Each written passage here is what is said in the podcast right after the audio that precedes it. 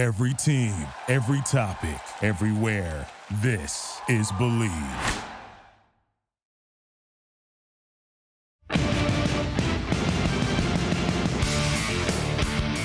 Hello, Raider Nation. Welcome to the Bleav in Raiders podcast on the Bleav Podcast Network.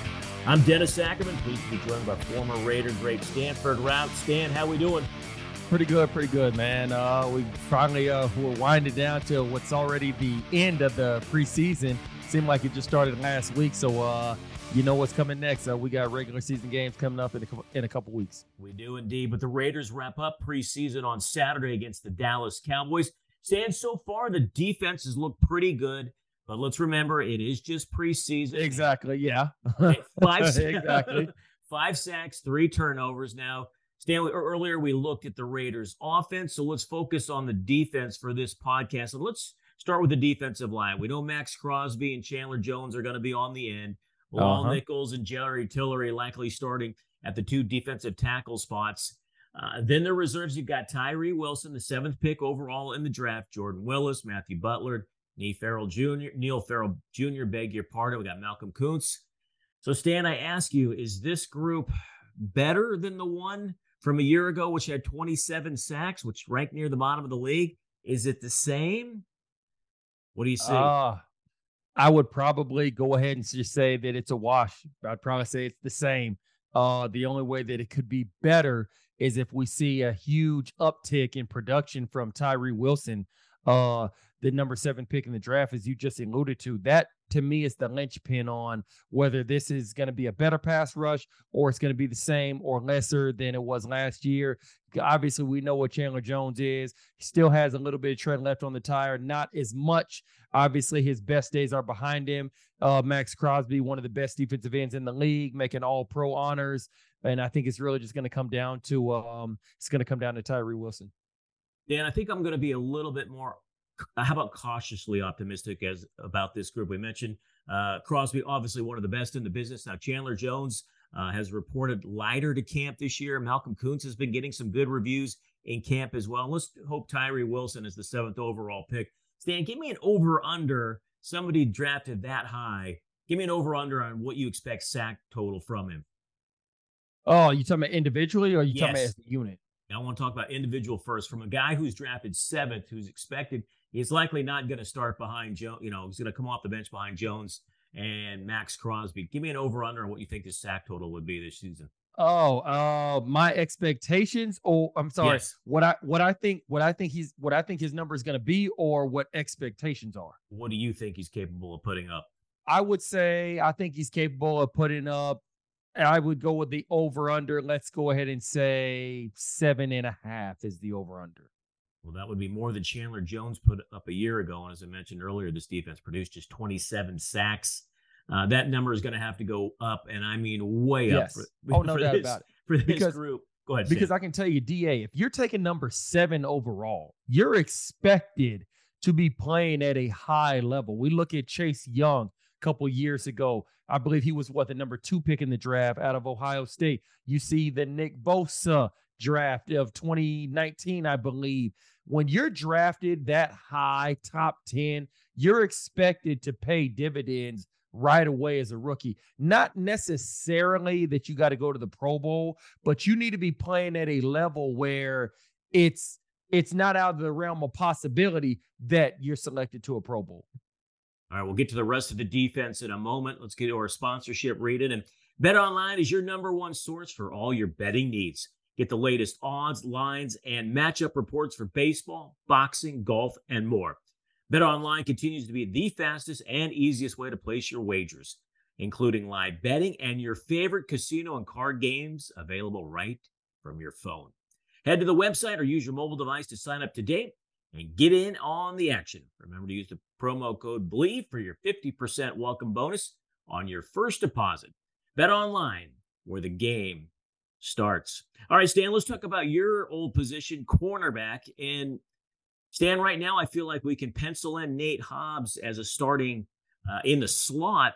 But then you yeah. look at, I call them reserves. I don't know. Then there's everybody else. I guess we got Marcus Peters. You got the 4th mm-hmm. round, uh, fourth round pick, uh, Jakorian Bennett out of, uh, beg your pardon, out of uh, Maryland. You got David yep. Long Jr. Brandon Facyson, who was re signed. You Got Tyler Hall, Sam Webb, Amik Robertson, Duke Shelley. Uh, Stan, pick me out a couple other starters from that group and tell me. Oh, I would go ahead and say uh, Nate Nate Hobbs, uh, Marcus Peters, and I would probably go with Amik Robertson. Uh, it's the the reserve, the nickelback, and then uh, Jakorian Bennett, somebody that uh probably is going to get some reps this year just because of obviously where it was drafted, and then you go and factor in how that's it's not deep back there. So that would probably be my top guys: Nate Hobbs, Marcus Peters, Amik Robertson, and um and then uh Jakorian Bennett. All right, Stan. So let's look at the group. Tell me, is it the same? Is it better, or is it worse than 2022's group? Oh, well, hopefully it's going to be better just off of the simple fact that you have Marcus Peters, somebody that is more of a ball hawking type of corner. Obviously, takes chances, so he gets beat his fair share of times, or should I say, more than his fair share of times but just simply having somebody that has that type of mindset in the back end, I think that that will be what I think that'll bode well for this uh for this cornerback group to try to get some hands on some more balls to try to make more plays and hopefully create some more turnovers for this defense that we're already expecting to not necessarily be at the top of the heap when it comes to talent production. And as we already talked about in the first segment not necessarily getting as many sacks up front Dan, this group, I mean, you look at it, like I said, they just have the six picks from a year ago. As a as a unit, the Raiders had just 13 turnovers. Uh, you know, you mentioned the Marcus Peters, David Long started just 10 games in four seasons.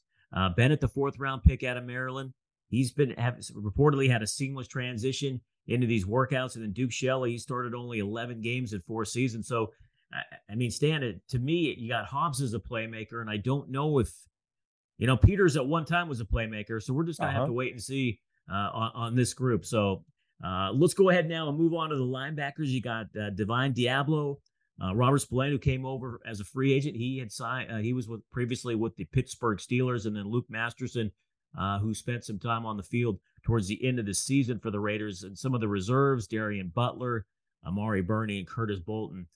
Um, Stan, once again, you look at this group, I'm kind of scratching my head right now because are there any playmakers here? Is it the same? I mean, last year we had Denzel Perryman in the middle, so same, worse, better. Uh, I think it, I, I, think it remains to be seen. And like, I, I, would probably go ahead and venture off to say that it's probably going to be uh, lesser uh, than it was last year, just because, like you said, you got Denzel Perryman. He was a tackling machine. And I think that this group right here obviously has some ability, but as a cohesive unit, it remains to be seen as far as what they can be. So the jury is going to be out until they actually go ahead and prove that, especially for Raider Nation. Yeah, Perryman, he signed with the Texans and Spillane, the Raiders gave him a two-year deal worth seven million. I mean, there's no question that they're going to miss. Uh, he was the best player, I think, on that defense. And the the Raiders are basically banking on Spillane. He's only 27. Uh, let's see if he's more durable than Perryman, who missed at least uh, five games the past couple of seasons yeah. for the silver and black. Um, Stan, let's talk about the safety. The, the back end now. The Tre'von Moehrig is back for another year. It's his third season. We know Marcus Epps they signed as a free agent from the Philadelphia Eagles. You got Chris Smith, uh, Roderick Teamer. Uh, they're coming back as well. What do you think of this group? Uh, I think that is pretty much the same uh the same boat. It just remains to be seen. Obviously, Tre'von Moehrig, somebody that's been a Las Vegas Raider, somebody that's showing promise. He's made some plays. Obviously, he needs to take another big step this year for this defense to really be formidable. And then we see Marcus Epps coming over from the Philadelphia Eagles, obviously NFC title game, losing in the Super Bowl to the Kansas City Chiefs. So he's going to bring a certain pedigree. He's going to bring a certain level of experience playing in the big games that hopefully he'll be able to go ahead and allow some of that knowledge and experience to permeate with a lot of other guys in the back end, not just for safety, but for cornerback as well. But once again, like I said, you know how Raider Nation is. It's all about what have you done in the black and silver. That's what everybody's going to be waiting to see. So I think for so many positions, for so many units on this defense, it's just going to come down to a wait and see type of dynamic.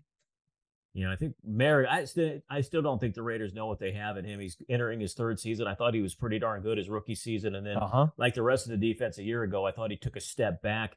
And that gets me to uh, defensive coordinator Patrick Graham. Stan, I'll give him a pass for last year. I mean, this defense just did not have a lot of talent. They had a lot of injuries towards the end of the year, and there were a lot of guys on the field that shouldn't even be playing in the league. So it, I'll give him a pass from a year ago, but then you take a look at this season. I don't know how much his defense has improved from a year ago. So how much pressure is he under here in year two, or does he get another pass because there's still so many unknowns with this unit? I'm not really sure he's going to get another pass. I think that uh, if the defense does not take any sort of a step forward this year, he probably will not be back for the Las Vegas Raiders in the 2024 season, just because you and I both know it's a what have you done for me lately type of business. So you can have a Maxx Crosby, you can have a Chandler Jones, you can have a Marcus Peters, although aging Marcus Peters in the back end. You could have a young high draft pick with the Tyree Wilson, but you're going to have to put something down actually on paper, put something down on the field where the Raiders actually take some version of a jump upward in the standings. Maybe not the standings, but just within the defensive rankings uh, coming into this season as far as getting after the quarterback, sacks, turnovers, making plays on the ball, something. There's going to have to be some sort of positive spin for Josh McDaniels to even think about bringing back Patrick Graham next year in 2024, just because you know the nature of this business. What have you done for me lately? Oh, you haven't done anything for me lately? Well, you know what? Here's your pink slip. Yes, yeah. With the Raiders, use six picks, six of their nine picks on the defensive side of the football uh, in, in, the draft. And I, I kind of look at it this way, Stan. I always feel like when you have so many new faces in the beginning, you're going to struggle a little bit. Guys trying to find their way, learn their position. And towards the middle, towards the end of the season, is that where we're going to see progress? Are guys going to get better? Is the defense going to create more turnovers? Are they going to create more sacks? And that's where I think you need to see the improvement from this group. I'm not expecting a lot early on, but towards the middle of the season and towards the end of the season, are they showing improvement? Is this unit getting better? Obviously, it's a long season and it's a long wait and see when yeah. see where it goes from you know goes from there.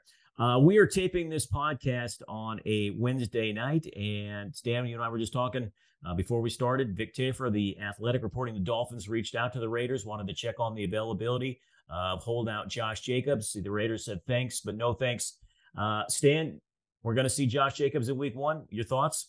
I mean, you better see him in week one. You may not see him on the football field, but maybe he's in street clothes on the sideline or something like that, just because, just like we were talking off air, after the July 17th, July 16th deadline passes, you have to play on the franchise tag. You have to play on that one year deal. We see Saquon Barkley, obviously, they went ahead and kind of reworked it a little bit with incentives, money up front, things like that, but it's still a one year deal. So if you're Josh Jacobs and you're not going to play the first couple of games of the season, well, what are you really holding out for?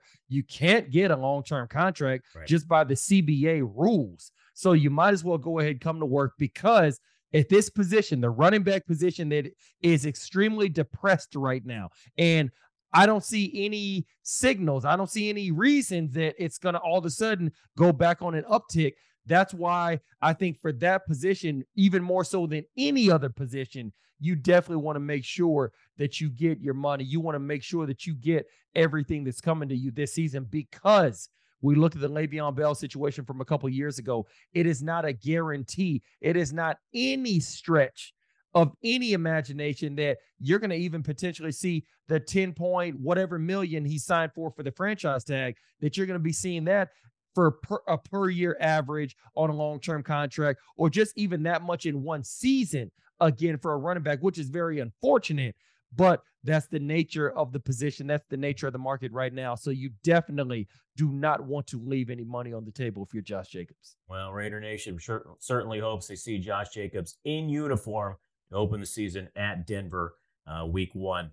All right, Stan, I want to move on now. And I want to talk about something in terms of when it comes to guys trying to make the 53 man roster. And you know, I've kind of talked about this uh, in previous seasons, but I was listening to John Harbaugh after uh, the Ravens lost on Monday night to Washington, and he was talking about, you know what? He goes, these games aren't meaningless. They had won 24 in a row, and he said, yeah, maybe in wins and losses, uh, they're meaningless because they don't count in the regular season. And Stan, I've even told you, oh, these games are meaningless. They don't mean anything. But you know what, Stan? There's 90 guys, and there's only 53 spots available, mm-hmm. and most yep. of those spots are already spoken for. Yep. And we've expanded the practice squad, so let's just say 15 right there. Saying 22 guys are going to be out of a job. Absolutely. And, and, I think it's easy for us to sit back from afar and say, okay, these guys are these games are meaningless. who, who really cares about the wins and losses? But Stan, you've seen it from the other side where guys are busting their butts every single day in practice. And you used to have two a days. And mm-hmm. now I know the rules are a lot different, but can you just talk to that perspective of guys who, you know what, this is their livelihood, this is their job. They're going out there busting their butt every practice, and what these preseason games mean to guys like that. Oh man, it means everything. That's their opportunity. So you got guys that are trying to make the squad on special teams that are going down there as a gunner or as a holdup guy or on kickoff and things like that. So it means everything to them because that's the only way that they're going to make the team. So if you do away with all of the preseason games, the only rookies that'll make the team are the guys that are drafted first, second, or third round. So yeah, everything that you just said is spot on. And Coach Harbaugh saying that yeah, it may be meaningless in the win loss column because they don't count. But for those guys that are trying to make the team, oh, that is that's their Super Bowl. Uh, so this final week of the preseason coming up, you're going to see a lot of guys that are giving 150% out there on that football field because they know that if they don't play well in this final preseason game, they won't be back after the you know the day the final cut day or whatever you want to call it, whenever that day is. They know that they won't be there to start off the season, and they want to make sure that when and if they decide that okay, we don't want these this these guys on our team, that you want to make sure that you put enough good film out there that way all 31 other teams will see you know what? That number 33 right there, he's a good player. Let's go ahead and sign him on our practice squad or sign him on our to our active roster. So it's definitely like the Super Bowl for a lot of guys coming up this weekend. Yeah, you don't have to mention any names, but have you ever seen somebody just basically can't handle emotionally, whether they they break down and cry or or get very angry? Have you ever seen yes. that? Yes, I've seen that, and, and it's a it, and it's a very it's a it's a very sobering feeling just because at some point in time, and I remember hearing this from older guys, at some point in time, there's going to come a day where your boss tells you don't come to work tomorrow.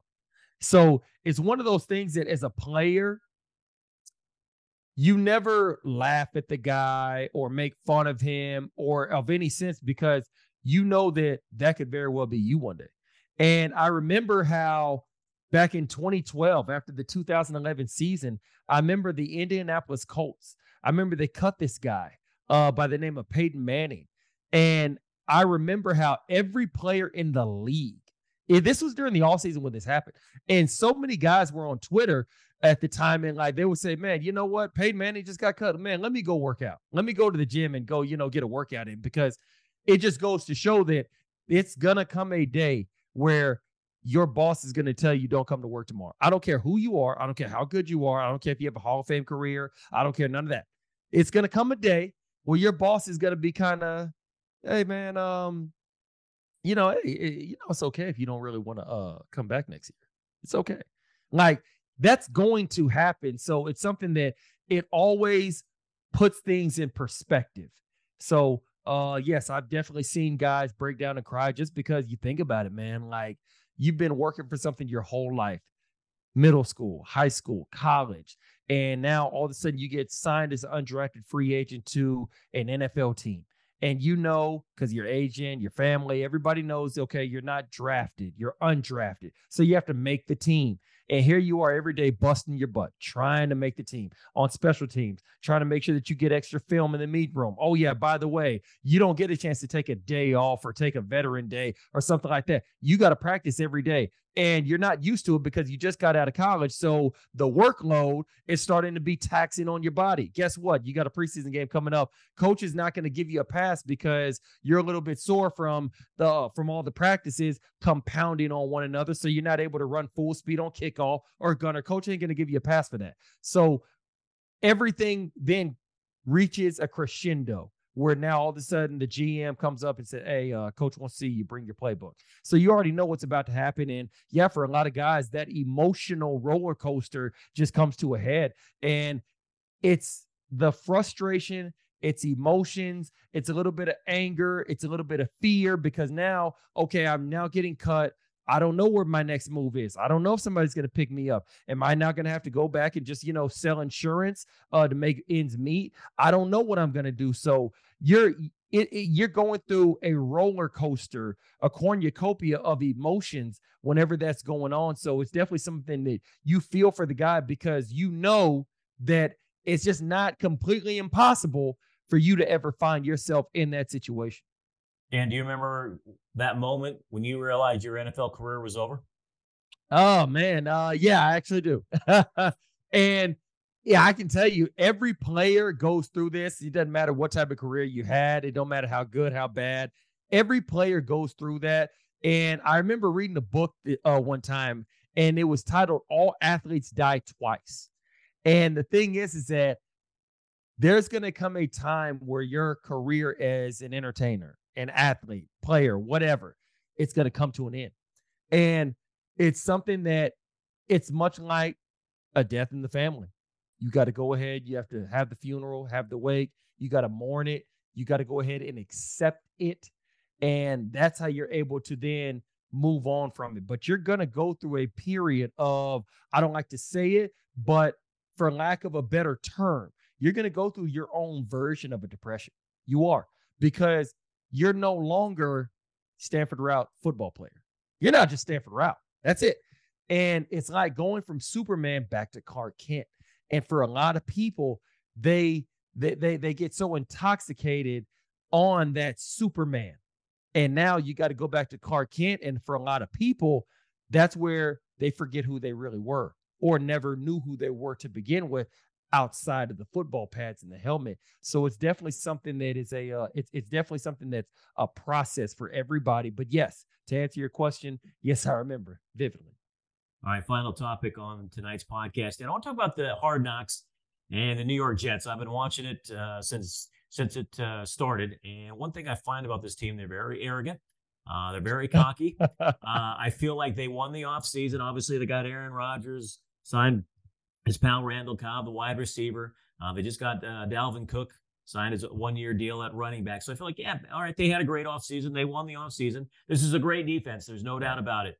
But Stan, I, show me on the field. Show me what you can do on the field before you're ready to crown yourselves uh, AFC East champions and whatever kind of run you could make in the AFC. Because let me tell you something, that AFC is loaded. And yes, I think the AFC East is also very competitive. And who knows, it might get one team in and it might get three teams in. So, uh, your, your, your thoughts on the New York Jets and what you have seen? Uh, I think that you know, man, like uh, obviously, uh, you see the guys like Aaron Rodgers, the veterans, they're not exactly just drinking the Kool Aid because Aaron Rodgers knows, like, hey, man, listen, we mess around and we come out this gate one and two or one and three. Everybody who's throwing bouquets of flowers at us, they're gonna be dumping something else on us uh real soon, especially with that New York media, that New York market. So guys like that, they understand it. I think for the young guys looking at how you now have an Aaron Rodgers in the fold, he is seemingly the missing piece because everything you heard last year, man, the Jets are so loaded. They have such a good roster. They got a really good defense. All they're missing is a quarterback. So it's almost kind of like back when you're in middle school, you know, how like it's like putting a puzzle together. Oh, okay, uh, I put everything together. We're just missing one piece. So guess what? If we just fill that missing piece, everything else has to be flying off of all cylinders. Not exactly. Maybe the defense is going to take a step back this year. Maybe the offensive line won't be able to protect Aaron Rodgers. There's a myriad of things that happen from year to year that it doesn't always just mean, okay, let's go ahead, take this out, plug this in, bada boom, bada bing, bada boom. It, it doesn't work like that. And I think that for the younger guys, that's how they think it works.